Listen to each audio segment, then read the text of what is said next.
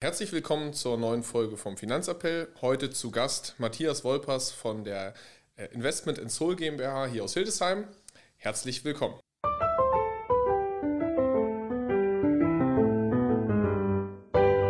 Finanzappell. Beratung on Demand.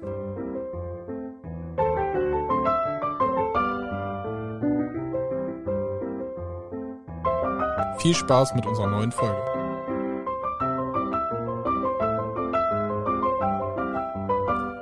Danke für die Einladung. Ja, ja. Schön. Ja, freut uns, dass es geklappt hat, Matthias. Ähm, und kurz zum Einstieg willst du vielleicht ganz kurz äh, den Hörern einmal sagen, wer du eigentlich bist, äh, was du machst und wo du herkommst? Gerne. Also mein Name ist Matthias Wolpers, äh, bin 63 Jahre alt, äh, verheiratet, drei erwachsene Kinder, wohne in Ottbergen. Beruflich habe ich äh, bei der Sparkasse in Hildesheim 40 Jahre gearbeitet, habe es da bis zum stellvertretenden Vorstand äh, geschafft und war zuletzt äh, für das Vertriebsmanagement zuständig äh, bis mich dann mein Freund Delf Neumann mal angesprochen hat, ähm, ob ich äh, nicht äh, für ihn arbeiten möchte. Und äh, da habe ich dann auch ganz schnell zugesagt. Ähm, und da bin ich jetzt mittlerweile auch schon wieder acht Jahre. Ja, Wahnsinn, würde ich sagen. Hört sich nach einem spannenden Werdegang ein. Ja, definitiv. Also auf jeden Fall in der äh, Finanzbranche schon ein bisschen äh, erlebt in den letzten Jahren, nehme ich an. Und deswegen freuen wir uns, dass du heute zu Gast bist. Und äh, du hast es ja eben schon erwähnt, du bist äh, nach der Sparkassenzeit jetzt äh, für äh, Dave Neumann tätig in der Investment in Soul GmbH. Ich glaube, viele kennen die Gastro in Soul GmbH hier in Hildesheim äh, und der Name Dave Neumann ist sicherlich auch nicht unbekannt. Ähm, aber die Investment in Soul GmbH ist sicherlich äh, nicht so bekannt wie die Gastro in Soul. Genau, was verbirgt sich dahinter? Der Oberbegriff ist im Grunde genommen äh, ein Family Office für die Familie Neumann, also nicht nur für den äh, Delf Neumann, sondern auch äh, für seine Familienmitglieder, für seine Kinder, ähm, verwalte ich äh, das private Vermögen. Das ist die Aufgabe eines Family Offices ähm, und äh, habe im Grunde genommen mit der Gastronomie äh, direkt äh, im operativen Geschäft nicht zu tun, sondern bin eher der Verwalter der einzelnen GmbHs auf Holding-Ebene. Ja. Hast du das quasi dann auch alles mit aufgebaut von Beginn an, dieses Family Office? Oder wie war das schon da und du bist dann eingestiegen oder wie war da so der Werdegang? Also es ist so, dass ich Delf Neumann äh, schon über 20 Jahre kenne Äh, noch äh, als ich bei der Sparkasse war, habe ich auch mal als Firmenkundenbetreuer gearbeitet. Und dort äh, hat Delf gerade seine ersten Schritte gemacht ähm, am Hindenburgplatz ähm, äh, mit äh, seiner äh, ja, Bierschwemme. Äh, Warsteiner City hieß die damals, das war der Anfang. Und seitdem habe ich ihn eigentlich schon betreut. Und dann haben wir uns angefreundet. Und so habe ich äh, im Grunde genommen äh, ja auch Delf immer begleitet, a privat, aber auch eben über die Sparkasse. Unsere drei Kinder sind jeweils im, im gleichen Alter, also von daher kenne ich auch die, die, die Familie sehr gut.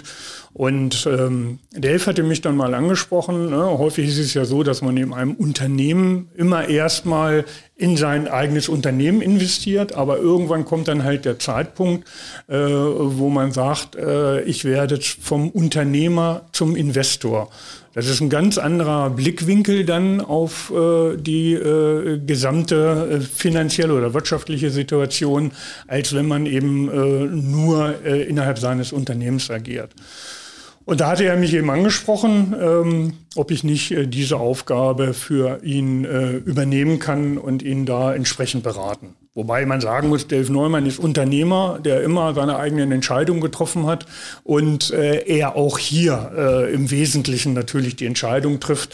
Äh, äh ich bereite die Entscheidung äh, dann häufig vor äh, mit entsprechenden Unterlagen und berate ihn dann und ja, dann trifft er zum Schluss oder die Familie äh, ähm, dann die Entscheidung. Ja, spannend auf jeden Fall. Ich muss da, musste da direkt dran denken an das Buch Rich Dad Poor Dad, dieses Thema Angestellter, Unternehmer, genau. äh, selbstständiger Unternehmer, mhm. Investor. Ja. Äh, auf jeden Fall spannend. Äh, genau das Thema, wo ja viele sich auch im Privaten mit beschäftigen. Okay, wo kann ich vielleicht ähm, meine, meine Zeit und mein Geld am besten investieren. Und das ist dann natürlich äh, ja, ein spannender Schritt, wenn man da dann Richtung Family Office geht. Und äh, das heißt, es ist dann mehr ein äh, unterstützendes oder auch äh, ja, Expertise quasi, die du da lieferst. Ähm, und dann wird quasi gemeinsam entschieden, äh, welcher, welcher Invest quasi getätigt wird.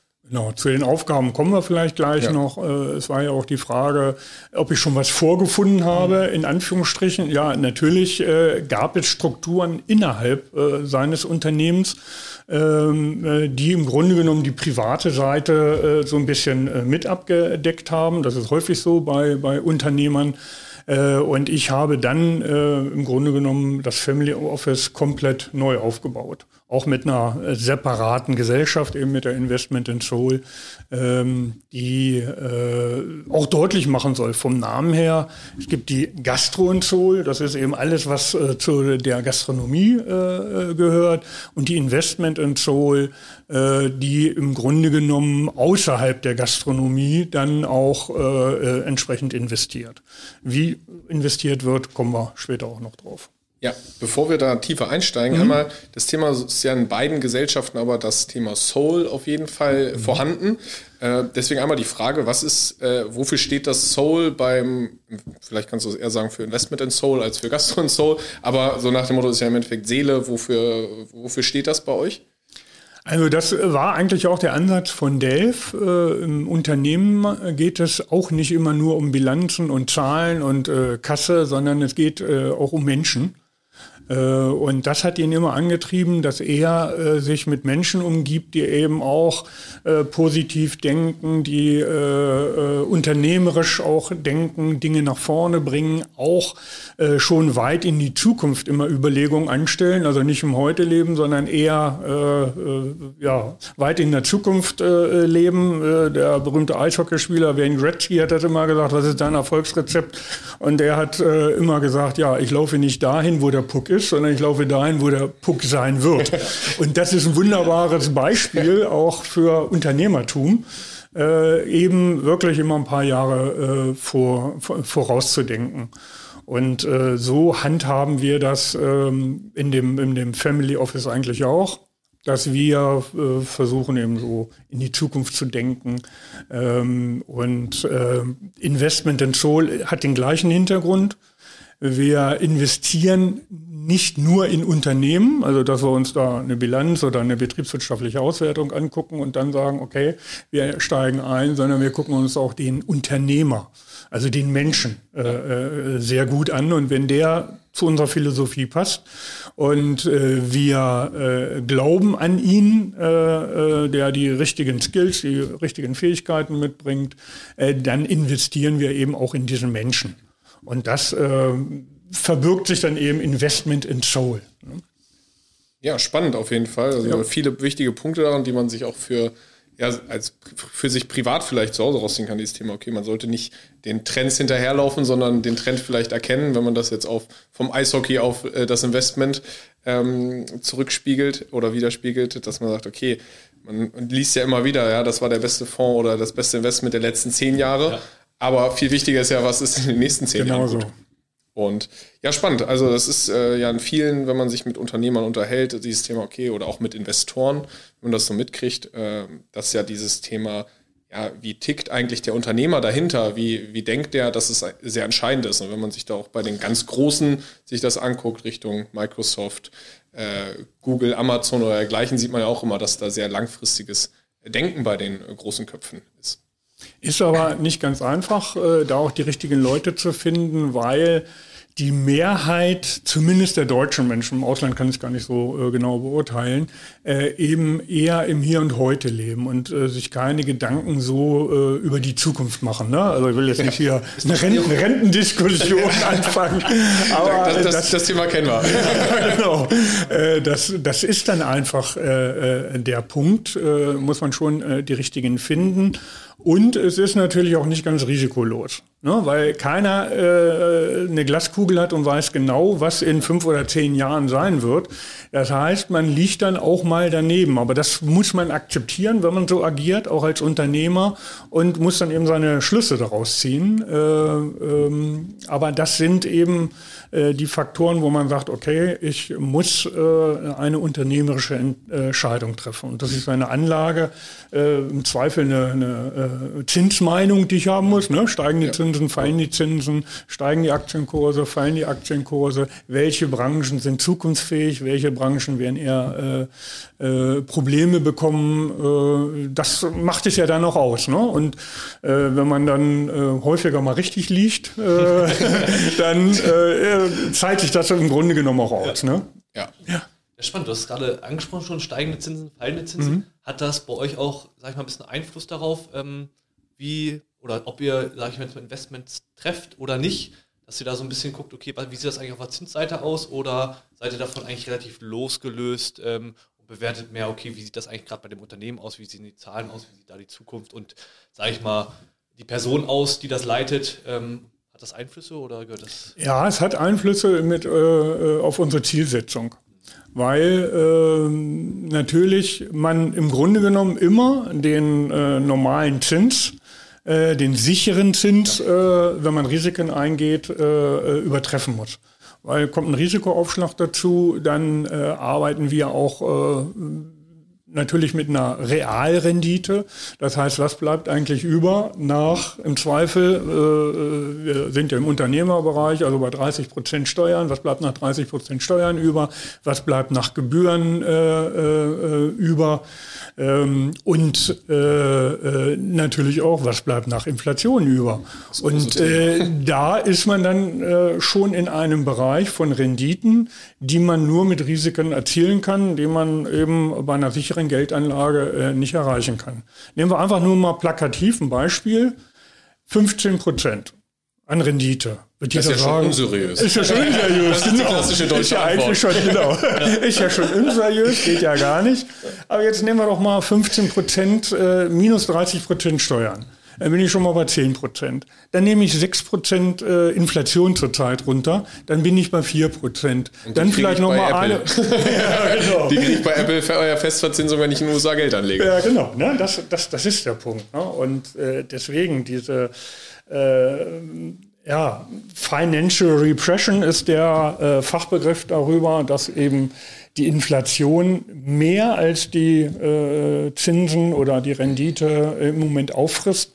Das hilft nur einem und das äh, den Staaten, ja, weil die sich eben dadurch günstig äh, entschulden können über, über eine Inflation, aber dem Geldanleger oder dem normalen Bürger äh, äh, hilft das nicht. Das ist äh, eher äh, negativ. Also von daher ist unser Ziel auch, weil wir natürlich auch was für, unser, für unsere Arbeit, für unser Risiko äh, verdienen wollen, schon, dass wir eine höhere Rendite erzielen mit dem Eingehen von bewussten Risiken. Dass wir die Risiken benennen und in unsere Entscheidungen mit einfließen lassen. Ja. Das ist einfach der Ansatz. Und deswegen spielt eben, und auf deine Frage die Antwort, spielt ähm, äh, die Höhe des Zinses und natürlich auch die Inflation äh, dabei in der Betrachtung eine große Rolle. Ja, spannend. Also ich glaube, das ist ja auch einfach nochmal für viele eine andere Herangehensweise, wie viel Rendite man eigentlich erstmal erwirtschaften muss und dass es gar nicht unseriös ist, sondern eigentlich zwingend notwendig, damit es sich überhaupt lohnt. Und wie ist denn das im Office, ohne jetzt, ich weiß jetzt nicht, wie sehr du ins Detail gehen kannst, aber ähm, so die Portfolioaufstellung, ich sag mal so, bei dem typischen Privatanleger ist es ja aktuell so, dass die Deutschen noch sehr konservativ anlegen. Wir haben irgendwie so knapp 15 Prozent Aktieninvestoren, sehr viel in Bargeld und äh, Sichteinlagen, ähm, relativ äh, ein bisschen was noch in Investmentfonds, aber viel dann auch in Versicherungen und dergleichen. Hm, hast du vielleicht so eine grobe Aufstellung, wie so grob eine prozentuale Verteilung bei euch im Portfolio aussieht, ob ihr ähm, da mehr auf äh, ja, reine Unternehmensinvestment geht oder auch äh, Richtung Aktieninvestments, größere Firmen oder eher wirklich eher, ja, ich sag mal so Spezialitäten raussucht, in die der normale Investor vielleicht auch gar nicht investieren kann, weil es ja auch eine Eintrittshürde meistens gibt. Also vielleicht noch mal zu der Struktur. Äh, Family Office. Äh, was sind eigentlich die Aufgaben eines äh, Family Offices? Äh, da muss man dann äh, äh, schon sagen, es gibt zwei Unterschiede. es gibt ein Single Family Office. Und es gibt ein Multi-Family Office. Multi-Family Office werden häufig auch von Banken betrieben die einfach äh, diesen Trend des Family Office so ein bisschen äh, für sich abschöpfen wollen und dann eben für mehrere Mandanten äh, dort eine individuelle äh, Beratung äh, durchführen wollen. Oberhalb des Segmentes äh, Private Banking. Ja. Ähm, das äh, ist häufig, wenn es von Banken betrieben wird, sind die auch nicht ganz unabhängig. Äh, ähm, ist dann äh, ja eine bessere Vermögensverwaltung in Anführungsstrichen. Single Family Office ist natürlich äh, äh, ein bisschen aufwendiger, muss man die richtigen Leute finden, vielleicht auch ein bisschen teurer, aber ist dann auch individueller und ein absoluter Grundsatz ähm, ist äh, äh des Single Family Offices die äh, Unabhängigkeit bankenunabhängig, versicherungsunabhängig äh, etc. Das heißt, ihr könnt komplett frei wählen, wo rein investiert. Genau. Das entscheidet rein die Familie mit, genau. dem, mit dem Berater. Mit. Genau. Also wenn man so will, der Anlageausschuss ja, äh, ja. Ne, oder aus der Familienkonferenz heraus äh, werden dann, dann die äh, Entscheidungen, äh, die vorbereitet sind, äh, mit Fakten ange, angereichert, äh, werden dann dort getroffen. Be bevor wir da ins Detail gehen, habe ich mhm. ganz kurz der, der Familienausschuss. Ich ja. habe da direkt so ein Bild, wie man zu Hause auf dem Sofa mit der Familie sitzt. Mhm. ähm, wie darf man sich das, bevor wir weiter ins Detail gehen, vorstellen? Wie ist, ist das schon so, dass man sagt, das ist eine sehr klassische Sitzung, man setzt sich in einen Konferenztisch und da wird die Entscheidung getroffen oder ist das schon so ein bisschen Familienausschuss, wie sich das jeder zu Hause vorstellt? Äh, ja, wie sich das jeder zu Hause vorstellt, mehr. Warum? Weil äh, die Kinder äh, von Delf eben im Alter äh, um die 30 äh, sind und äh, nach und nach in Aufgaben reinwachsen sollen. Auch ja. was äh, private äh, Investments äh, betrifft, private äh, Anlagen, private Immobilienfinanzierung äh, etc.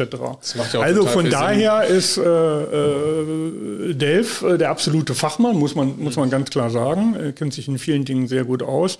Die Kinder stimmen mit, aber in den Familienkonferenzen werden sie auch ein bisschen abgeholt in den Themen, wo man dann auch mal ein bisschen weiter ausholt und versucht, so ein bisschen wirtschaftliches Wissen dann auch auch da äh, zu beizusteuern. Gar keine Frage. Ja, spannend auf jeden Fall, weil das ist ja auch das, was in Deutschland so ein bisschen, das kommen wir später zu, äh, vielleicht noch das Thema ist, okay, äh, dieses finanzielle Wissen überhaupt weiterzugeben, ähm, ist ja auch ein Riesenthema, was natürlich total schlau ist, da früh genau. mit anzufangen. Ähm, gehen wir nochmal wieder rein in die Portfoliostruktur. Single Family Office, das heißt, es wird, äh, ist nicht an irgendeine Bank oder Versicherung oder irgendeinen Anbieter gekommen, ihr könnt komplett alleine die Entscheidung treffen. Genau. Ähm, ja, willst du einfach mal ein bisschen weiter erzählen, wie ihr da handelt, wie so eine Portfoliostruktur also, aussieht? Portfoliostruktur ist äh, das eine. Äh, das hört sich jetzt ein bisschen alles äh, ja ein bisschen bürokratisch an, aber welche Aufgaben hat so ein Family Office oder welche Aufgaben habe ich? Das erste ist immer, das macht ein normaler Vermögensberater auch, man erstellt erstmal eine Ist-Situation, erstellt eine Vermögensbilanz, was ist eigentlich vorhanden in Anführungsstrichen und das für jedes einzelne Familienmitglied. Dann fängt man an, das Vermögen ein bisschen zu strukturieren in ein die Ist-Situation Situation und äh, soll, was wäre eigentlich sinnvoll. Dabei muss man die Risikoaffinität natürlich ja. auch ein bisschen äh, beleuchten. Mhm. Äh, da ist ein gestandener Unternehmer, agiert da ganz anders, weil er sein Leben lang äh, Risiken eingegangen ist. Ne? Äh, das erste Risiko war ja äh, die Existenzgründung, wenn man so will. Ähm, da muss man dahinter gucken. Äh, dann äh, die ganze Basis erfolgt dann mehr auf einem Verkehrswert, ne? also äh, was Immobilien, was äh, Unternehmen etc. betrifft. Das heißt, eine Immobilie kann ich relativ leicht bewerten. Äh, ich kann auch äh, logischerweise eine Aktie, die täglich an der Börse einen Wert ausweist, kann ich relativ leicht bewerten. Wenn ich GmbHs habe, ist das schon schwieriger. Äh, Gibt es auch verschiedene Modelle, wie man eine Unternehmensbewertung äh, vornimmt. Äh, und äh, da, äh, das gehört auch zu meinen Aufgaben, äh, also im Grunde genommen jede der äh, über 100 GmbHs, äh, die wir haben, äh, dann auch ähm, ja, äh, vom Vermögen her äh, äh, einfach mal so zu bewerten. Und daraus dann eben abzuleiten, okay, das ist die Ist-Situation und äh, dann zu sagen, wo wollen wir eigentlich hin? Und bei unterstellter Rendite von, von, von ja. X. Ne? In welche Richtung soll sich das äh, eigentlich bewegen? Das ist dann die Festlegung des Investmentstils. Investment ich mal eine Frage ja, gerne. Hm? Ähm, die GmbH, du hast gesagt, es ist nicht ganz so einfach, die zu bewerten. Mhm. Ähm, machst du das dann quasi nur selber anhand von, ich sag mal, Methoden oder Kennzahlen? Oder holst du dir auch Hilfe in Anführungsstrichen oder lässt das mal irgendwie von außerhalb bewerten, dass du sagst, okay, die gucken da auch nochmal drüber oder ist das quasi in Anführungsstrichen dein, sag ich mal, Spielraum, den du da hast? Das ist äh, mein Spielraum. Ja. Natürlich haben wir immer eine steuerliche Bewertung auch, klar. Ne? Da haben wir auch entsprechend Steuerberater ja. etc. Aber wenn es um Verkehrswerte geht, ja. da habe ich dann eben meine äh, Bewertungsmethoden, äh, die aber auch am Markt üblich sind. Äh, und äh, äh, meistens gehen wir über ein Multiplikatorenverfahren, nicht so sehr über den Umsatz, kann man auch mit berücksichtigen, sondern mehr über die Erträge. Ja. Ne, wie man das beim, äh, bei einer vermieteten Immobilie kennt, wo man eben ein Vervielfältiger der Jahresmiete hat, kann man bei Unternehmen natürlich auch hingehen, Sonderfaktoren rausrechnen und dann sagen, okay, das bleibt bei der einzelnen GmbH über. Äh, vor Steuern, vor Zinsen äh, äh, und vor Abschreibung und dann kann man das mit dem Multiplikator äh, äh hochrechnen. Das ist eine Annäherung, aber für eine strategische Entscheidung ist das ausreichend. Ja. Ne? Also steht ja nicht äh, immer an, dass jetzt ein Unternehmen verkauft werden soll, aber für eine strategische Entscheidung, welcher Vermögenswert liegt da eigentlich zugrunde, äh, ist das äh, eigentlich ganz äh, sinnvoll. Und das ist ja ganz wichtig, was man vielleicht wieder auf den privaten Investor zu Hause münzen kann. Genau. Bevor man sich Gedanken macht, wie ich investiere, sollte ich erstmal gucken, wie ist mein Ist-Zustand. Das machen wir ja mit unseren Kunden genauso. Sag, okay, wo bin ich eigentlich aktuell? Genau. Wo möchte ich hin? Mhm. Warum möchte ich dahin? Und was ist meine Risikoaffinität dahingehend? Auf welches möchte ich eingehen? Und kann ich vielleicht auch in, ja, in in fünf Jahre Anlagehorizont muss ich ein anderes Risiko eingehen als in 10, 15 oder 20. Äh, das ist vielleicht das, was man so für zu Hause genau. auf jeden Fall mitnehmen kann, dass man sich das mal ganz klar, ist auf jeden Fall nicht so komplex wie eine Unternehmensbewertung, aber äh, äh, ein bisschen runtergebrochen für den Privatinvestor. Genau so. Ja, dann wird der Investmentstil festgelegt, auch das immer äh, mit, dem, mit dem Eigentümer, mit der Familie. Äh, ich unterscheide da zwischen aktivem Investmentstil oder passivem Investmentstil. Passiv ist, dass man eben sagt, okay, ich kaufe irgendwas äh, und gucke in fünf Jahren drauf, äh, was ist draus geworden. Ne? Also ja. ob das nun ETFs sind oder, oder Aktien oder was auch immer, äh, äh die dann eben nicht gemanagt sind. Oder aber äh, das Thema aktive Management, dass man laufend äh, hinguckt und bewertet und dann auch ja, handelt. Ne? Also auch Aktien laufen, kauft und verkauft äh, etc. Also unser Investmentstil ist im Grunde genommen Mittelding davon. Das ist äh, äh, jetzt nicht so die reine Lehre. Äh, äh, wir lassen die Dinge nicht, nicht im Grunde genommen laufen, äh, sondern beobachten immer und sind dann, wenn wir, das ist Unternehmertum, das behält sich auch die Familie vor. Sie möchten da unternehmerisch tätig sein äh, äh, und auch kurzfristig äh, immer neue Entscheidungen treffen. Ne? Ja. Ob man es äh, beibehält oder, oder, oder auch nicht. Die ne? Flexibilität da auf jeden Fall. Genau, ne? Ja. Das, das, das ist einfach der Punkt. Ne? Ja, und dann gehört zu den Aufgaben regelmäßiges Reporting, dass man dann immer äh, auch äh, eine Bestandsaufnahme macht. Äh, äh, wir arbeiten mit mehreren Banken und äh, Investmenthäusern zusammen, auch äh, an, an, mehreren Standorten. das zusammenzuführen und immer aktualisieren, wie ist jetzt der aktuelle Stand, wie hat ja. es sich entwickelt, etc. Ne? Dass man das dann im Grunde genommen auch in Frage stellt. Dazu gehört dann eben die Auswahl der Banken, wo ich eine Rolle spiele, äh, mit denen wir zusammenarbeiten, mit den Vermögensverwaltern. Ähm, ähm, auch die Auswahl, an wen wir Kredite vergeben, ne? die Vergabe von Krediten äh, äh, ist Private Debt, äh, ist da der Fachbegriff, äh, ist auch eine Art von, von Geldanlage, insbesondere wenn die Zinsen jetzt wieder höher sind äh, spielt meistens im unternehmerischen Bereich äh, eine Rolle, wo wir eben nicht nur äh, äh Gesellschaftsanteile kaufen, um der äh, Gesellschaft Geld zur Verfügung zu stellen, sondern äh, äh, auch Liquidität zur Verfügung stellen über, über Darlehen etc.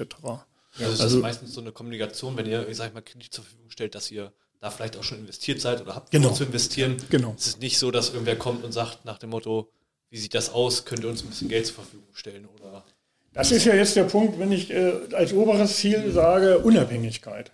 Ne, unabhängig auch von Banken. Ja. Das äh, gelingt nicht immer. Ne? Nee. Wenn man in Unternehmen investiert, die arbeiten dann in der Regel natürlich auch schon mit Banken zusammen. Aber ob ich mir das Geld für, keine Ahnung, 7% von der Bank hole äh, oder eben für 7% im Grunde genommen selbst anlege, wieder unter Berücksichtigung, das Geld kann auch weg sein, wenn das Unternehmen pleite ist, ne, dass ich das äh, Darlehen nicht zurückbekomme, aber dann kann ich es auch selbst verdienen. Ja. Ne? Also das äh, spielt, da, spielt dabei schon eine Rolle. Oder man ein Teil Eigenkapital einbringen, um günstigeren Zinssatz zu bekommen. Ja. Äh, solche Dinge äh, spielen da im Grunde genommen eine Rolle.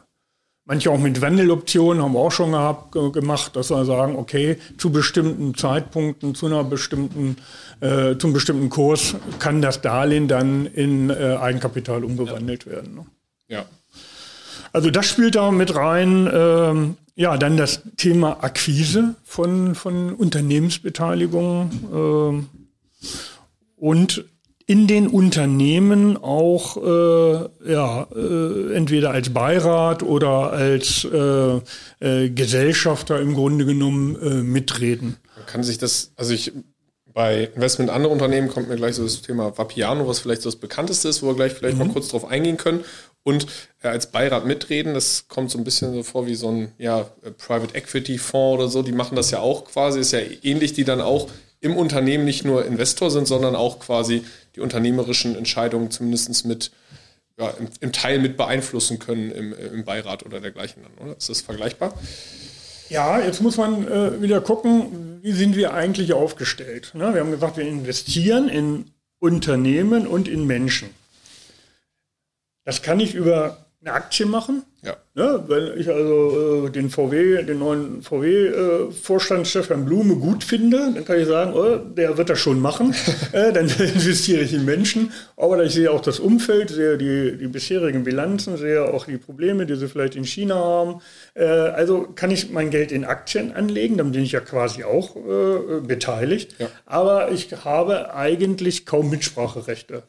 Äh, klar, kann ja. ich, habe ich ein Stimmrecht in der Hauptversammlung, aber. Das eigentlich keinen interessiert, wenn ich da nicht richtig kann echt, da, Wenn Matthias Wolpers da aufsteht und was sagt. Ja. Ja. Wenn Warren Buffett da aufsteht, dann ja, genau, hat das, das ist schon eine andere Nummer, genau.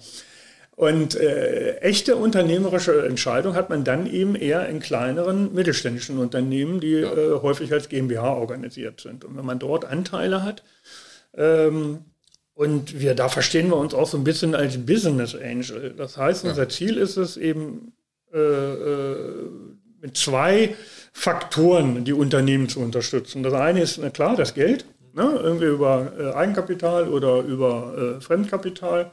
Äh, zugleich aber auch äh, ja, unser Know-how einbringen und natürlich werden die jeweiligen Geschäftsführer äh, äh sich auch nach dem Eigentümer richten. Wenn der Eigentümer sagt, nee, mach das lieber so, ne, der äh, Geschäftsführer ist uns dann wieder gegenüber, mir und Delf dann über berichtspflichtig. Ja. Und wir können dann natürlich auch sagen, äh, ne, wesentliche Dinge, die in seinem äh, äh, Angestelltenvertrag oder im, im Gesellschaftsvertrag äh, geregelt sind, äh, was darf er allein entscheiden und äh, was entscheiden wir als, als Gesellschafter in der Gesellschafterversammlung. Also ein Business Angel, Engel hat zwei Flügel. Eine Flügel ist das Geld und der andere Flügel ist im Grunde genommen das Know-how, das, das Unternehmerische, äh, die, die, die, die Begleitung im ja. Grunde genommen. Ne? Und äh, so gehen wir vor und wir investieren auch in Aktien, gar keine Frage, aber schwerpunktmäßig eher in diese mittelständischen Unternehmen außerhalb der Gastronomiebranche, muss man ganz klar sagen ähm, um auch eben zu diversifizieren, weil ähm, äh, nur, nur, auf eine, genau, nur auf eine Branche zu setzen, äh, ist dann immer problematisch. Hat nie einer mit gerechnet, dass Corona, eben aber ne? Corona, ja, genau. Ne? Äh, Corona äh, spielt, spielt da eine Rolle, genau, war für uns immer noch, äh, war äh, für die Gastro dann schon ein ziemlich herber Einschnitt. Aber auch da hat man dann wieder die äh, Mentalität des Unternehmers äh, von Delf Neumann äh, äh gesehen, äh, wobei ich äh, nur begrenzt an dieser Entscheidung beteiligt war mit, mit Vapiano, weil es eben den Gastro-Bereich betrifft. Aber ja, antizyklisch handeln ist auch eine Anlagestrategie. Und in Corona, äh, als alle Preise unten waren und alle Kurse unten waren und die Unternehmenswerte äh, gefallen waren und Vapiano in Schwierigkeiten gekommen ist, äh, äh, dann zu kaufen. Ne? Also es war schon länger die Absicht, nicht nur organisch zu wachsen. Mhm. Organisch wachsen ist eben aus dem Unternehmen selbst heraus, neue Filialen eröffnen und, und, und zu wachsen, sondern man kann auch anorganisch wachsen, indem man ihm dazu kauft. Ja. Und das war tatsächlich schon ein Ziel, um äh, eine größere Größe eben zu erreichen. Und äh, uns wurden da auch mehrere Ketten auch schon angeboten, äh, wo es aber so nicht passte. Und bei Vapiano war es dann so, dass man eben gesagt hat, hier passen die Rahmenbedingungen und äh, auch zu dem äh, zu der Zeit, weil man eben an das Positive in der Zukunft geglaubt hat, äh, da, da im Grunde genommen eingestiegen ist. Ne? Ja. Definitiv. Das ist ja auch immer das Spannende. Man kann ja auch nur antizyklisch handeln, wenn diese Ist-Zustand, Zielzustand-Situation und das nötige, die Liquidität dann natürlich auch so berücksichtigt war, dass man äh, noch die, äh, ja, ein bisschen was mehr ins Feuer werfen kann im Zweifel. Dann, wenn alle im Zweifel schon äh, ja sagen, oh Gott, jetzt ist hier die Riesenkrise. Also bei der Bank habe ich mal gelernt, äh, wenn man in Aktien investiert, spielt das Timing eigentlich keine Rolle. Äh, wenn man jetzt regelmäßig einzahlt, das stimmt. Das. Äh, äh, da kann man dann seine, seine Vorteile äh, äh, raus erzielen. aber wir sind schon so gestrickt, vielleicht weil es auch um andere Summen geht, dass wir das Timing als eine unserer Strategien auch mit ansehen. Und es gibt immer, äh, auch an den Aktienbörsen, gibt es immer mal Krisen. Ja. Und da sind wir schon eher so auch aufgestellt und haben auch die Geduld. Ne? Äh, Zum Zweifel auch mal zu ja, warten. Man muss auch mal warten. Ja. Genau, man muss dann auch mal warten. Und wenn man glaubt, jetzt ist der richtige Zeitpunkt gekommen, den, den 100% optimalen Zeitpunkt erwischt man nicht. Aber ich sag mal, der Timing-Aspekt spielt bei uns im Family Office schon eine Rolle. Ich glaube, das ist ja auch dann eher der Unterschied zum Privatinvestor, und sagt, okay, natürlich, wenn ich einfach langfristig investiere und breit gestreue, also, dann ist es wie, der, wie, du auch gesagt hast, in der Bank gelernt, relativ genau. egal das Timing, wenn ich den Anlagehorizont habe, aber wenn ich natürlich auch kurzfristige Entscheidungen genau. und ganz andere Summen habe, ist ja. natürlich auch, wenn ich von, ja, wenn von 100.000 Euro 40 Prozent mhm. mal bei Corona die Kurse runtergehen oder bei ganz anderen Summen mit ein paar mehr Nullen hinter, sind das natürlich andere Maßstäbe, wo man sagt, dass äh, kann man natürlich alles sagen, ja, auf lange Frist kann ich das aussitzen, aber die Frage ist, ob ich das ja auch möchte ja. und ob es notwendig ist. Genau. Und jetzt kann man sich die Frage stellen, also äh, ist ja immer noch die Frage, in welche Assets äh, investieren wir. Äh, natürlich halten wir Liquidität vor und ja. das, äh, ne, Cash is King im Moment und das nicht zu wenig, ja. Äh, gar keine Frage, äh, weil wir auch die aktuelle Situation nicht so äh, betrachten, dass es äh, äh, ab Herbst wieder deutlich nach oben geht, sondern wir sehen da schon so ein paar dunkle Wolken aufziehen, äh, in, zumindest in. Deutschland. Äh, und äh, deswegen sind wir da auch ein bisschen, ein bisschen vorsichtiger. Also klar, Liquidität vorhalten, aber äh, darüber hinaus, dass wir jetzt äh, ähm, in, in großen Renten äh, investieren oder, oder in, in äh, Spareinlagen oder so etwas, äh, das ist eher nicht der Fall, sondern dann tatsächlich in, in unternehmerische Dinge. Ja. Und da unterscheiden wir schon, ne? was ist der Unterschied?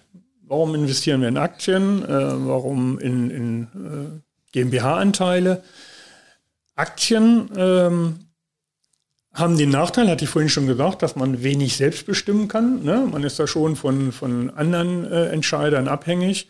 Hat aber den riesen Vorteil, ich habe jeden Tag einen Kurs, ich sehe, was mein Geld wert ist. Was aber auch ein Nachteil sein kann für Was auch ein Nachteil sein kann in schwierigen Zeiten. Ja, ich habe hier kann auch nervös werden, ja, genau, ja, vollkommen richtig. Aber ich kann das auch relativ schnell liquidieren. Ja. Ne, kann also äh, innerhalb eines Tages, unser Börsensystem in, in Deutschland ist ja exzellent ausgebaut, äh, kann also mein Geld relativ zügig ähm, dann wiederbekommen. Das ist bei Unternehmensanteilen nicht der Fall. Unternehmensanteilen muss ich erstmal einen Käufer finden. Äh, A, muss ich erstmal selbst ein Unternehmen finden. Ja, äh, eine Aktie kann ich ja. äh, logisch an der Börse, äh, in den Systemen kann ich mir einen Wert aussuchen. Äh, also die Akquise von Unternehmensbeteiligungen äh, ist die eine Rolle und äh, dann die Entwicklung, aber dann auch der Exit ist auch manchmal nicht so einfach. Da muss man auch mal jemand finden, der auch bereit ist, einen gewissen Wert zu zahlen. also das ist viel mit ähm, ja, Kontakt zu Menschen und äh, viel mit Verhandlungen und äh, sowas spielt da, spielt da halt eine Rolle. Ich ne? habt ihr da ähm, schon so, ich sag mal, Fragen dazu. Einmal, habt ihr quasi schon so ein Netzwerk, wo ihr sagt, okay, die berichten euch irgendwie über nach, sag ich mal, über interessante Einstiegsmöglichkeiten oder, oder GmbHs, wo ihr euch beteiligt oder wie, wie sieht euer, sag ich mal, unser, euer Suchraster aus oder wie funktioniert das bei euch? Also auch da wieder ein strategisches Ziel, wo uns vorgenommen wir wollen außerhalb der Gastronomiebetriebe wollen wir zehn andere Unternehmen haben, auch wieder Diversifizierung, mhm. ne, weil auch da ist auch immer mal jemand dabei, äh, der äh, vielleicht nicht so funktioniert, ja. ne, genau, wo wir unser Geld dann vielleicht auch nicht so schnell wiederbekommen. Ähm, oder äh, äh brauche ich aber dann auch, um Highflyer zu haben, um ja. äh, ne, nochmal auf eine entsprechende Rendite von 15 Prozent zu bekommen. Das ist in Deutschland so, dass grundsätzlich die durchschnittliche Rendite bei mittelständischen Unternehmen über der Rendite von DAX-Unternehmen zum Beispiel liegt. Weil das Risiko ja auch tendenziell höher ist mit ja. Liquidierung, mit äh, Markteinflüssen und dergleichen, das es macht ja. Genau. Und auch vielleicht die Motivation, weil ein Familienunternehmen, ne, äh, äh ja, die wir mit, ihrem, mit ihrem Eigentum umgeht, ja. vielleicht da anders mit umgeht als ein Angestellter Chio, äh, äh, in Anführungsstrichen, der ein dickes Gehalt bekommt will ich jetzt nicht unterstellen, dass die nicht motiviert sind. Äh, der kann ja da auch schnell abgewählt werden. Aber grundsätzlich ist das, glaube ich, so. Und äh, dann wird eben nochmal eine Überstunde mehr gemacht oder dann wird auch nochmal das private Haus belastet, um ja. vielleicht aus einer Krise rauszukommen im Familienunternehmen. Und Deutschland ist so strukturiert. Ne? Äh, wir haben ähm, in, in Deutschland ja wesentlich mehr ähm, Unternehmen, äh, die im, im, Mittelständischen arbeiten, als jetzt äh, große Aktiengesellschaften. Ne? Da ja. haben wir über 10.000, 2.000 davon in Norddeutschland und äh, auch da, ne? von den 2.000 Unternehmen in Norddeutschland stehen 50 Prozent äh, vom Generationswechsel. Mhm, das, ne? ja das äh, wird schon vor ja. zehn Jahren wurde das immer ja. thematisiert, auch in der Bankenwelt, aber jetzt geht das los. Ne? Aber das, das äh, in Anführungsstrichen, weil die, die Nachkriegsgeneration ja. äh, schon längst abgetreten ist. Jetzt sind es eher die Nachfolgegeneration, die Babyboomer. Ja. Äh, nicht nur hat das Einfluss auf die Renten, nein, das hat auch Einfluss oder auf die, auf die Arbeitskräfte, hat auch Einfluss auf die mittelständischen Unternehmen. Das sind ja die typischen Sachen. Das ist ja der gleiche demografische Wandel, den wir bei Rente ja. haben, den wir genau. überall haben. Genau. Den kannten wir alle schon vor 30 Jahren. Ja. Aber äh, weder Politik noch irgendwer hat irgendwie reagiert, um zu gucken, wie können wir das eigentlich lösen. Und das ist mhm. natürlich ein, eine enorme Herausforderung für äh, die Wirtschaft und die Gesellschaft hier in Deutschland. Ja. Aber da gibt es ja dann bestimmt auch spannende Einstiegsmöglichkeiten, würde ich sagen. Wenn das nicht alle, ne? Das ist ja dann wahrscheinlich das, wofür oder worauf ihr jetzt so ein bisschen gucken werdet. Ne? Also das ist ja generell ein Trend, äh, den ich äh, seit Jahren erlebe, auch schon in der Sparkasse.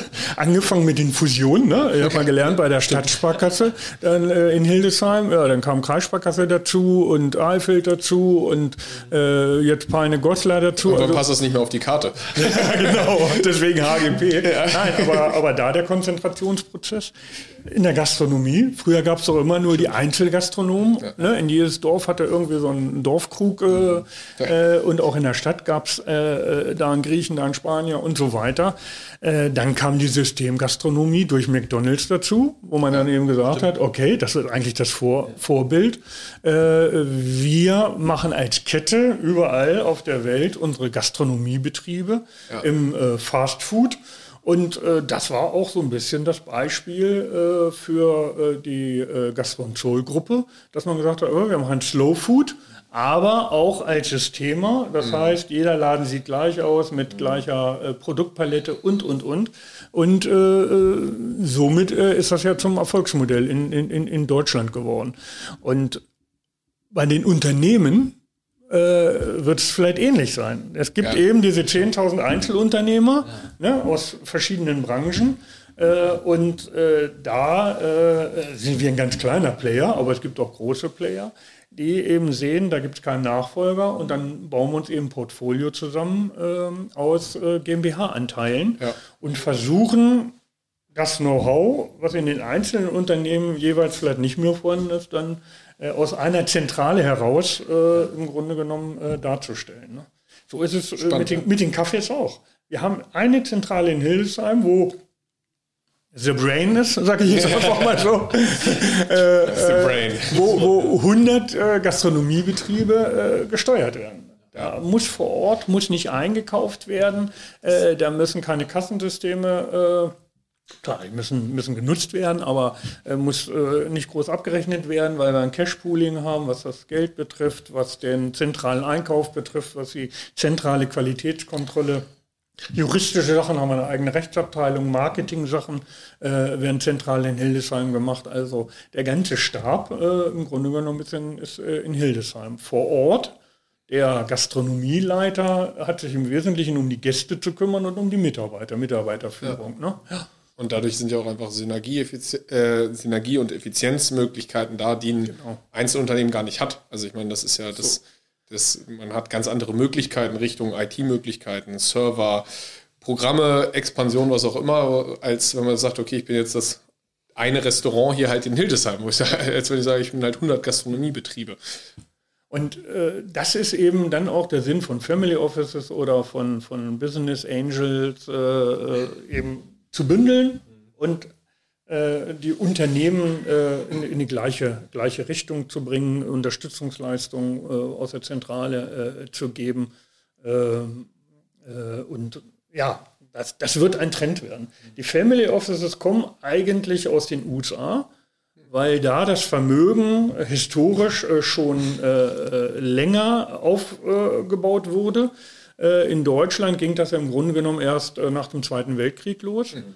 Aber mittlerweile sind auch hier, äh, weil wir Gott sei Dank keine Kriege äh, äh bis, äh, bis dato mehr hatten, äh, sind hier in Deutschland auch riesige Vermögen aufgebaut worden. Ne? Ja. und sei es im, privaten, im Immobilien, aber auch im unternehmerischen Bereich. Und deswegen glaube ich, dass dieser äh, Gedanke Family Office äh, eher äh, noch eine Zukunft hat. Das wird langsam ja. wachsen. Aber das sind immer mehr Familien, die äh, vielleicht auch mit einer äh, Vermögensverwaltung einer Bank oder eben mit einer abhängigen äh, Beratung so nicht mehr äh, zufrieden sind, sondern ja. sagen, für das Geld, was ich an Gebühren an die Bank zahle, kann ich mir auch einen eigenen Banker leisten, ja, in Anführungsstrichen. Ja, ne? ja, und das, das, ist, das ist einfach äh, so die Situation. Und bin dann unabhängig, kann mitreden und äh, was nicht vor äh, Fehlern äh, äh feit. Ne? Das ist dann auch nicht gefeit. Auch für die ne? richtige Person. Ne? Ja, genau, man braucht genau. die richtige Person. Und das ist so. Das ist ja auch so ein bisschen unser Ansatz in unserer Beratung für die mhm. Privatkunden. Sagen, natürlich können wir kein Family Office abbilden und wir können nicht in GmbHs für investieren, aber zu sagen, einfach zu gucken, ganzheitlich drauf zu schauen, wie ist diese Situation, Zielzustand, wie kann ich breit gestreut die machen. Wir können natürlich nicht alles abbilden, was ein mhm. Family Office kann, aber schon relativ viel und das ist ja einfach wichtig, um vielleicht den Schwung zu schaffen zu äh, einem Thema noch, dieses Thema finanzielle Bildung. Das ist einfach, äh, das, wenn man sich jetzt so ein bisschen angehört hat,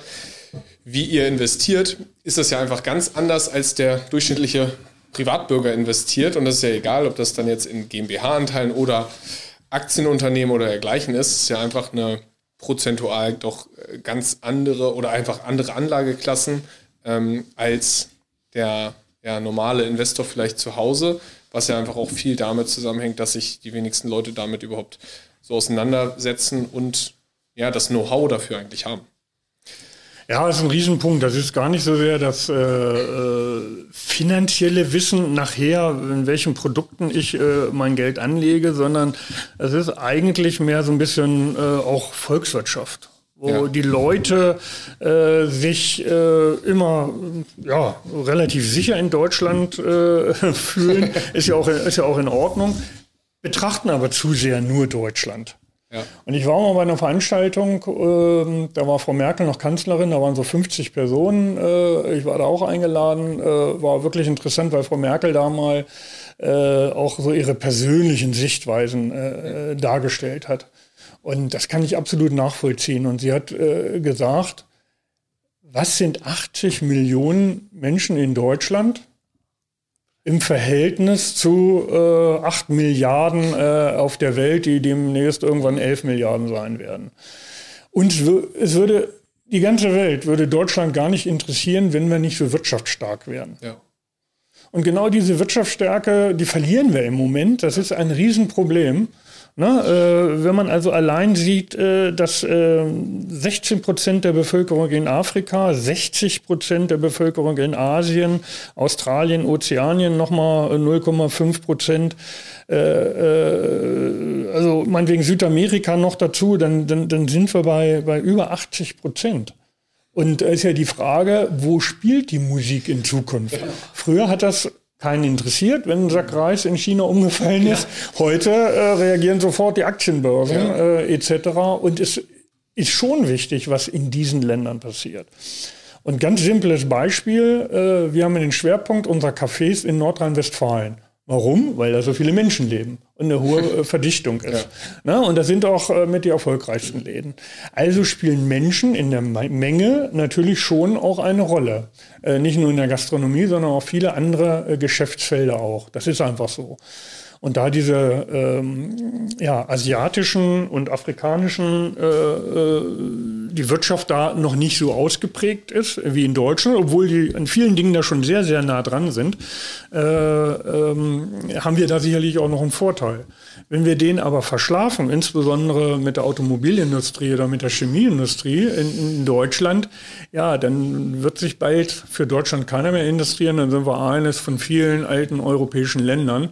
Ja. Äh, und äh, äh, dann werden wir hier richtig wirtschaftliche Probleme, die bis in die Privathaushalte reinspielen, äh, eine Rolle spielen. Und deswegen gucken wir immer auch schon volkswirtschaftlich, auch so ein bisschen natürlich äh, politisch, was passiert auf den einzelnen Kontinenten, äh, was passiert in Europa. Ich finde es super schade, dass Europa so nicht zusammenfindet wie eben äh, die anderen Kontinente, ja. dass die äh, sind, ne, wenn ich eben bei Unternehmen von Konzentrationsprozessen gesprochen habe, äh, dann glaube ich, dass es hat nicht nur Vorteile, hat vielleicht auch ein paar Nachteile, aber äh, viel vorteilhafter wären, wenn, wenn die großen äh, wirtschaftsstarken europäischen Unternehmen äh, stärker, äh, äh noch stärker äh, zusammenarbeiten würden und nicht jeder sein eigenes sagen, äh, Süppchen. Man sieht ja in den USA die ganzen, ich sag mal jetzt mal genau. Mega-Unternehmen, ja. die dominieren ja eigentlich fast alles. Die Welt, genau. Die Welt. Das und ist so. Dementsprechend ja. sieht es da bei Europa leider, du sagst es schon, mhm. nicht so rosig aus.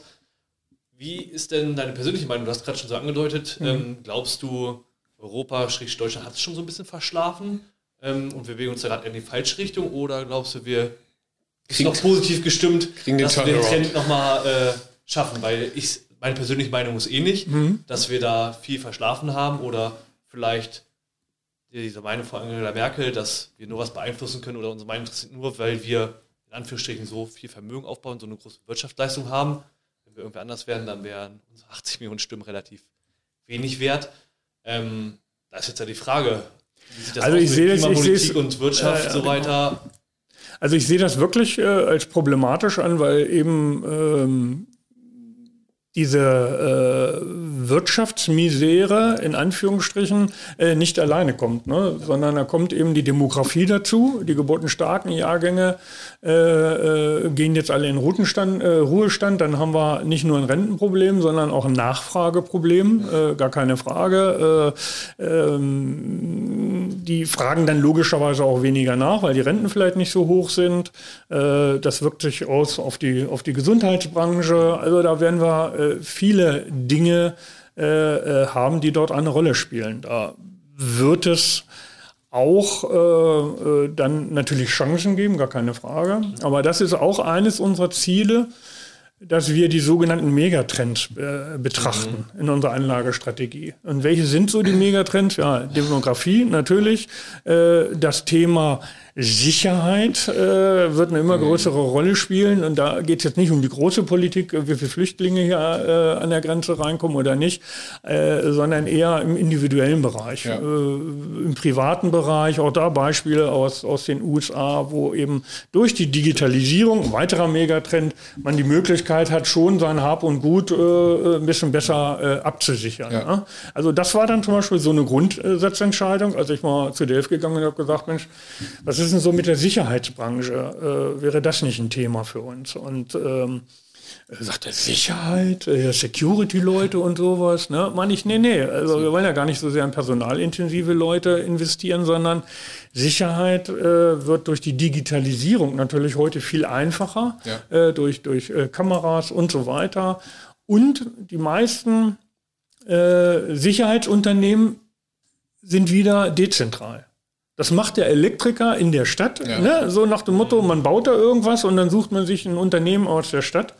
und äh, ruft den dann an. Dann kommt der Elektriker vorbei und sagt, lege ich dir ein paar Strippen und da eine Kamera dran ja. und äh, dann funktioniert das schon irgendwie. Ja. Die sind aber nicht darauf spezialisiert. Nee. Und ich, ja, und jetzt hier, ne, Café de Sol, wenn wir Alarmanlagen äh, brauchen und haben in jeder Stadt einen anderen Elektriker und jeden ein anderes System und eine andere Kamera und so, kann doch nicht zielführend sein. Ne? Und dann habe ich tatsächlich ein Unternehmen gefunden aus äh, Darmstadt, äh, die so die ersten Anfänge waren und die auch bereit waren, deutschlandweit äh, zu agieren. Und äh, da haben wir uns am Anfang mit einer Minderheitsbeteiligung äh, beteiligt. Mittlerweile gehört es uns zu 100 Prozent und äh, haben zum Beispiel alle Daimler-Standorte mit äh, Sicherheitsanlagen ausgestattet. Ne? das die, gleiche Thema die konnten wir akquirieren, genau, weil die natürlich riesen Flächen haben und dort riesen Werte stehen haben. Ne? So, ein, so, ein, Auto geht ja bei ja. 50.000 Euro los, sage ich mal so. Und dann haben wir äh, mit Funkkameras, äh, müssen also keine Strippen gezogen werden und, und gibt es heute ja alles äh, ja. in der entsprechenden Technik, äh, haben wir die beraten und haben da die Zuschläge gekriegt. Ne? Also nur mal so ein Beispiel, wo man sagt, hey, was ist denn das? Äh, Sicherheitsbranche. Ja. Äh, da ging es nicht jetzt um die, um die Securities, sondern eher ganz normal so, so, so, eine Nische, was ähm, Funkanlagen etc. betrifft. Ne? Ja. Und das meine ich so mit den Megatrends. Ne? Kann man natürlich auch Chancen nutzen aus den Megatrends, wo ich sage, okay, äh, kann natürlich auch in Unternehmen äh, investieren, Gesundheitsbranche, äh, die Medikamente herstellen oder Hilfsmittel für, für ältere Personen etc. Ne? Grundfrage war, wie sehe ich das in, in, in Deutschland oder in Europa? Und da bin ich schon ein bisschen skeptisch. Ähm, ob wir, ob wir da noch äh, die, die, die Kurve kriegen. Ne? Weil ein Megatrend Digitalisierung, und wenn ich jetzt höre, äh, dass das groß angekündigt wurde, oh. äh, da werden jetzt die Mittel schon wieder gestrichen ja, für die Digitalisierung. Okay, nur drei Millionen. Ja, ja, genau. Das ist. Äh, das Statt ist, 320 ja. oder so, genau. was ja auch schon zu wenig war. Also, das, als haben wir damals schon gesagt, 120 war eigentlich viel zu wenig. Ja, ich wohne, habe ja gesagt, ich wohne in Ottbergen und habe vor vier, fünf Jahren äh, mal wieder so ein Erlebnis gehabt. Äh, da war ein Flyer, äh, die ähm, äh, dass äh, Glasfaser äh, nach Ottbergen kommen soll. Ich habe gesagt, hey, super, weil ich auch viel im Homeoffice arbeite und so weiter. Äh, gleich beantragt, deutsche Glasfaser. Mhm. Ja, super, deutsche Glasfaser. Hat alles wunderbar geklappt. Äh, ich habe im Haus dann Glasfaser liegen, habe damit dann auch einen, einen, Vertrag abgeschlossen und so weiter. Und so als äh, Unternehmensberater äh, ja, fängt man dann auch, ne, ach guck mal, wer eigentlich dahinter steckt, hinter ja. Deutsche Glasfaser. Da denkst du, mhm. endlich hat der Staat reagiert. Wer war Eigentümer? KKR. Ne? Also ein Investmenthaus aus den USA, die in Deutschland äh, investieren in die äh, Glasfaserstruktur. Ja, ja Mobilfunk macht Zuarbeit. Genau, genau. Ja. Und genau. das ist halt einfach. Und dann sagen sie immer, ja, wir müssen aufpassen, dass wir nicht äh, zu abhängig genau. äh, werden äh, von den Ausländern. Ja, wenn wir es selbst nicht machen, dann geht genau in die äh, entsprechenden Nischen, äh, gehen dann ausländische Investoren rein. Und dann sind wir abhängig. Und ja. nicht nur von China, sondern Amerika, von, von allem. Und das ist ne, unser Grundsatz immer, äh, auch in, in, unserem Family Office, unabhängig bleiben. Ja. Ne? Wäre schön, und, wenn wir das in Deutschland auch schaffen würden. Und das ist ja, glaube ich, ein Riesenproblem, dass man das Gefühl hat, dass wir in solchen Sachen eher reagieren als, genau. als Deutschland, ja. als agieren. Man könnte ja proaktiv sagen, okay, wir agieren jetzt, wir sehen die Trends, wir sehen die Nischen und sagen, proaktiv machen wir jetzt was und versuchen nicht hinterher irgendwelche Löcher zu stopfen oder Brände ja. zu löschen. Aber das ist so ein bisschen das Problem, was man seit Jahren irgendwie hat. Und das ist eben mein Plädoyer auch an die, an die Bildung, dass man eben die Zusammenhänge, die äh, ja. zugegeben schwierig sind, ja. dass auch die jungen Leute so die Zusammenhänge erkennen und nicht nur auf Deutschland betrachten, ne, äh, äh sondern äh, die, die Verhältnisse auf der Welt äh, auch äh, hier betrachten und auch dann gucken, wo sind die sind eigentlich die Megatrends und keine Alleingänge. Weil ja. das ist wirklich der Punkt, diese Arroganz in Deutschland, dass wir die Besten, die Schlauesten sind und alle anderen auf der Welt doof sind, äh, ne, die in Digitalisierung investieren, äh, äh, das, das, das, das geht einfach nicht. Ich weiß gar nicht, wo diese Arroganz herkommt. Ja. Ne, das, ich glaube, uns ging es zu lange zu gut. Ja, ich glaube also, ist so eine Vermutung, sonst genau. wüsste ich auch nicht. Deswegen haben wir so komische... Oder ob das in unserer Mentalität äh, drin steckt, ne, weil äh, die, die Zeichen gab es ja schon lange über die Entwicklung in China. Aber aber in den Medien wurde auch immer nur berichtet, dass da äh, in China die Leute durchs Reichsfeld äh, äh, ja. warten, ne? aber nicht die modernen Städte mit einem super äh, öffentlichen äh, Fernverkehr und alles digitalisiert. Das, das habe ich in und, Japan und, ne? gelesen. Ja. So Thema Infrastruktur, Bahn. Mhm. Ähm, ich bin letztens mal wieder ein paar Mal Bahn gefahren, das war super. Mhm. Äh, also alle Klischees wieder erfüllt. Genau. Ein Zug kam nicht, der andere zu spät, was mhm. auch immer. Und in Japan gibt es ähm, Zugfahrpläne mit Sekundenangabe. Mhm. Die, ja. die, fahren so pünktlich und so genau, dass dann eine Sekunde, der fährt dann um 13.20 Uhr und 24 Sekunden. Wenn du dann nicht da bist, dann mhm. fährt der halt weg. Ja. Und äh, wir wären ja hier in Deutschland froh, wenn wir mal in 15 Minuten Zeitfenster einen Zug kriegen könnten.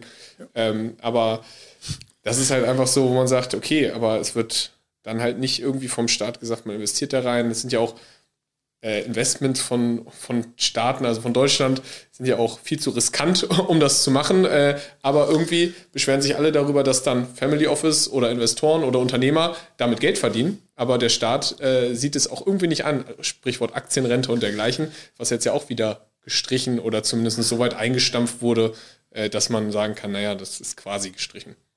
Ja, also von daher, also im, in, der, in der äh, Sparkasse äh, gab es immer so ein geflügeltes äh, Wort äh, in der Firmenkundenfinanzierung, äh, ist sehr pauschal und, und äh, ein bisschen ist vielleicht immer dran, aber äh, hat man immer gesagt, die erste Generation baut auf, die zweite ja. entwickelt weiter und die dritte äh, bringt es dann zu Ende, in Anführungsstrichen. Ja. Und äh, im Großen denke ich manchmal in Deutschland, die Nachkriegsgeneration hat es aufgebaut, die äh, unsere Eltern haben es dann äh, äh, weiterentwickelt, äh, zu, zu, zu Wohlstand gebracht und die dritte Generation, ja, die experimentiert jetzt rum und äh, aus, der, aus der Sicherheit heraus ja. äh, verdaddeln die dann. Ne? Und da habe ich so ein bisschen Sorge. Ja. Deswegen gibt es aber Möglichkeiten auch international zu investieren, äh, äh über ganz einfach ETFs äh, etc., äh, ob man den MSCI, äh, also so, so, so ein äh, Wert, wo, wo wichtige weltweite Aktien sind ja. oder die gibt es auch für Indien, die gibt es auch für China und so weiter. Also ein Teil seines Vermögens sollte man vielleicht in die aufstrebenden Kontinente oder Kon Länder vielleicht auch investieren. Ne? Ja. Definitiv.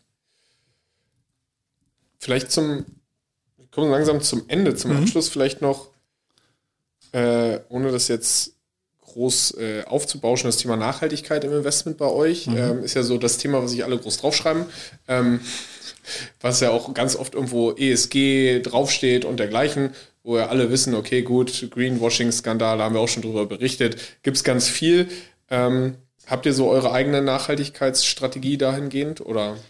Also äh, das ist mir immer, äh, das Thema Nachhaltigkeit taucht überall, äh, der Begriff Nachhaltigkeit taucht überall auf, aber ist gar nicht genau definiert. Ne? Man muss immer überlegen, welche Nachhaltigkeit meinen wir. Ne? Äh, hier wird natürlich immer die ökologische Nachhaltigkeit in den Vordergrund gestellt, aber es gibt eine ökonomische ja. Nachhaltigkeit, ne, die man da auch nicht außer Acht lassen sollte. Also wie wirtschaftlich nachhaltig sind, äh, wie, wie nachhaltig sind unsere Erträge und also unser Vermögen in sonst Deutschland. Sonst kann es ökologisch sein, wie es ist, aber wenn genau. der ja nicht mehr da ist, genau, dann war ja. das Investment halt auch für die Katz. Gibt auch eine soziale Nachhaltigkeit. Ne? Was nützt es uns, wenn wir zwei oder drei Jahre oder meinetwegen auch zehn Jahre äh, super Sozialstaat haben, aber danach äh, alles ausgegeben haben und wir eben nicht mehr sozial sein können.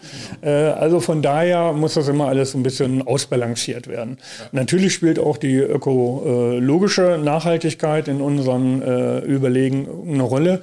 Wir sind extrem energieintensiv in der Gastronomie. Ja. Ne? Also was so äh, in, der, in der Küche passiert, äh, aber auch Beleuchtung, Wärme etc. Ja. Also die äh, gestiegenen Energiepreise rauben uns extrem äh, äh, viel Rendite, muss man ganz klar sagen.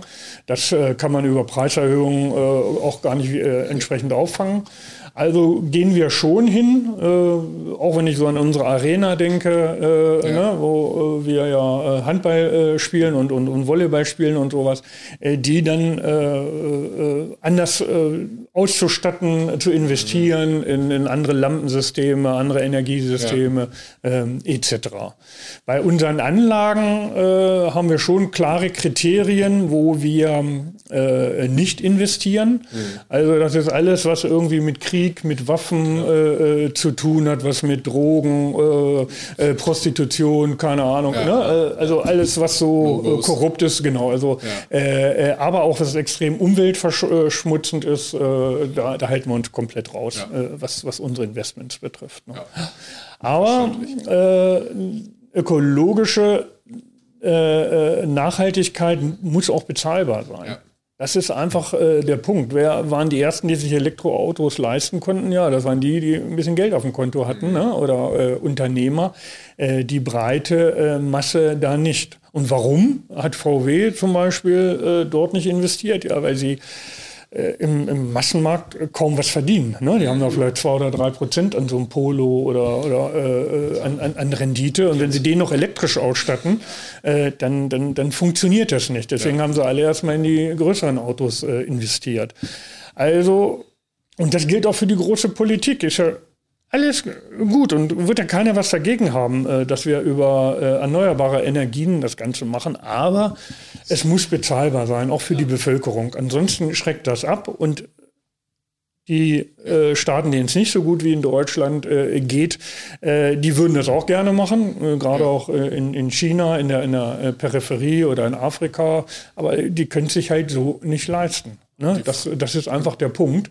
Und, und da, muss man, da muss man, da muss man, andere Systeme gehen und nicht äh, dass der private Verbraucher äh, das noch bezahlen ja. soll. Ne? Die Rente wird weniger und der Rente, ne? also 40 äh, Prozent sind demnächst äh, im, im, Ruhestand der Bevölkerung kriegen eine kleine Rente, sollen aber ihrer, äh, ihr Einfamilienhaus, was sie als zusätzliche Rente oder Altersvorsorge gesehen haben, ja. äh, dann noch äh, sanieren. Ne? Genau. Also ich habe mein Elternhaus aus dem Jahr 57 habe ich energetisch äh, äh, saniert, also äh, Wände und Decken mhm. isoliert, neues Dach, neue Fenster, neue Heizung etc.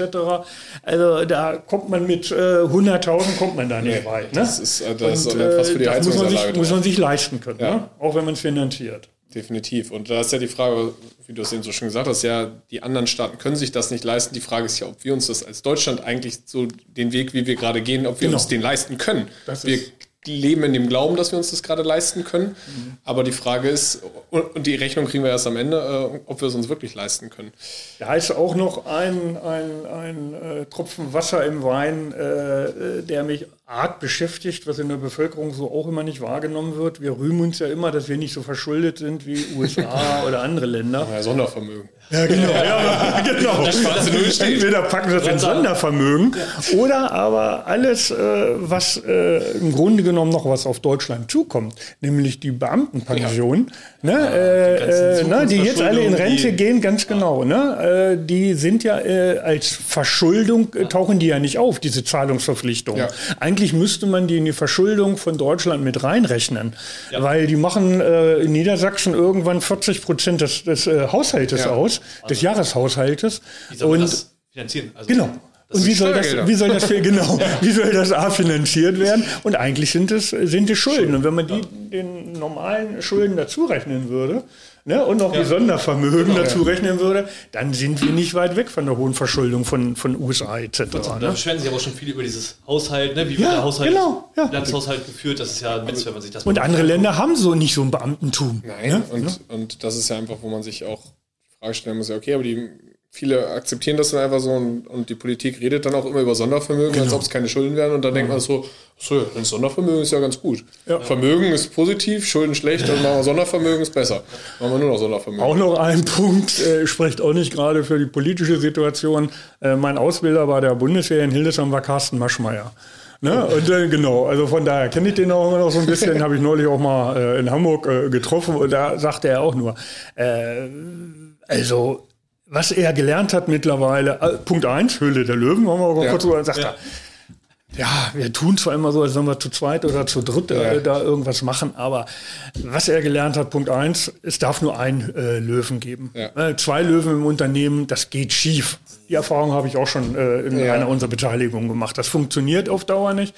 Und das nächste war Finger weg von Investitionen, wo der Staat zurzeit subventioniert. Weil die ziehen auch ganz schnell dann Sehr entsprechend äh, die, die, die Mittel wieder ab und äh, man hat gar keine Chance, äh, irgendwie äh, dagegen, dagegen anzugehen. Und da hat er, da äh, hat er auch schon, schon, schon, schon recht. Man sieht das ja das gesehen, in der Solarbranche ja, passiert genau. ist. Deutschland Hoch und runter. Und dann genau. weg ja. und jetzt, oh. Jetzt mal Wärmepumpen, ja. aber wer weiß, was dann ist. Und Genau, komplett in eine andere Regierung oder eine andere Entscheidung, ja. äh, wie auch ja. immer. Äh, äh, das ist das Problem auch äh, in Deutschland zu investieren, dass äh, so ein bisschen die Verlässlichkeit fehlt. Ja. Und deswegen äh, ist die Industrie da im Moment auch vorsichtig und investiert lieber äh, in, in, in, anderen Staaten. Ja. Man kann auch mit negativen Entscheidungen leben, aber muss, das muss alles ein bisschen verlässlich sein. Ein Unternehmer kann sich darauf einstellen. Ja. Wenn man aber nicht genau weiß, was kommt denn nun, welche, äh, welches Heizungssystem und, und äh, was darf ich noch im, im übernächsten Jahr, das ist ganz schlecht, ganz schlecht. Ne? Okay. Gut, ich glaube, wir könnten wahrscheinlich noch zwei, drei Stunden äh, ja. weiterreden. Aber ähm, wir kommen zum Ende. Vielleicht äh, weiten wir das Ganze einfach nochmal intensiver beim nächsten Mal aus. Danke auf jeden Fall, ähm, dass du dir die Zeit genommen hast. Und ich glaube, es war für viele einiges dabei, um einfach diese Themen anzustoßen, da ein bisschen ähm, Input zu geben. Wir haben zum Ende, wenn wir einen Gast haben, eigentlich immer nochmal äh, so eine kurze Fragerunde. Ja. Ähm, keine Überraschung, ne? So, wo einfach äh, sagen musst, okay, wir stellen einfach zwei Optionen zur Wahl und du musst sagen, mhm. für welche du dich ja. äh, entscheidest. Ähm, ich starte einmal mit äh, Aktien oder Immobilien. Aktien. Value oder Growth? Äh, Growth. Wachstum. Hm. Ähm, Nachhaltigkeit oder Profit? Profit. Also ich, ich darf ja, ja nicht ne, wählen. Ne? Nee, also, nee, wir haben das ja so nach dem beides, ne? Sondern genau. Deswegen haben wir vorher darüber geredet, über das Thema genau, Nachhaltigkeit, genau, äh, wie das mhm. begründet mhm. ist. Nachhaltig kann es ja nur sein, mhm. wenn es auch Profit bringt. Ähm, ja, Bitcoin, ja oder nein? Nein. Äh, alternative Kryptowährung, das haben wir jetzt irgendwie gar nicht so, ist irgendwie das Thema Blockchain-Kryptowährung bei euch ein Thema? Nein. Nein. Okay. Äh, dann. Ehrlich gesagt verstehe ich es auch nicht bis ins letzte Detail und das ist auch so ein Grundsatz, äh, ja. wo wir sagen, äh, das, was wir nicht verstehen, ja. äh, da lassen wir die Finger von. Ja, mhm. definitiv. Ein Thema, über das wir eigentlich sprechen wollten, aber nicht gesprochen haben, äh, das Thema Weininvestment und dergleichen mhm. auch, aber wenigstens die Frage Rot oder Weißwein? Rot. Mhm. Rot. Und ja, als Abschluss noch, ähm, ist heute, haben wir, glaube ich, vorher ein bisschen drüber gesprochen vor dem Podcast, ähm, schafft Eintracht den Aufstieg, ja oder nein? Ja. Ja. Ähm, damit äh, sind wir optimistisch. Ich habe nicht gesagt, wann.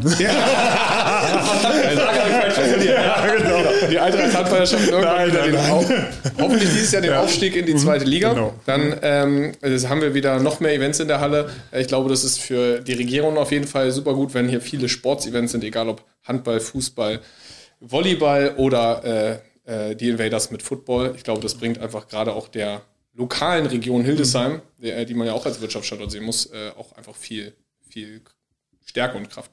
Genau, das ist auch unser Ziel, was für die Region äh, zu machen, was der Region zurückgeben und äh, Spitzen, Spitzensport äh, neben dem Breitensport, aber äh, Spitzensport hier auch zu fördern. Und das geht nur mit privatem Geld. Ja, super. Dann vielen Dank und äh, vielleicht bis zum nächsten Mal. Gerne. Hat mir Spaß gemacht. Sehr schön. Uns auch. Danke. Tschüss. Okay, ciao.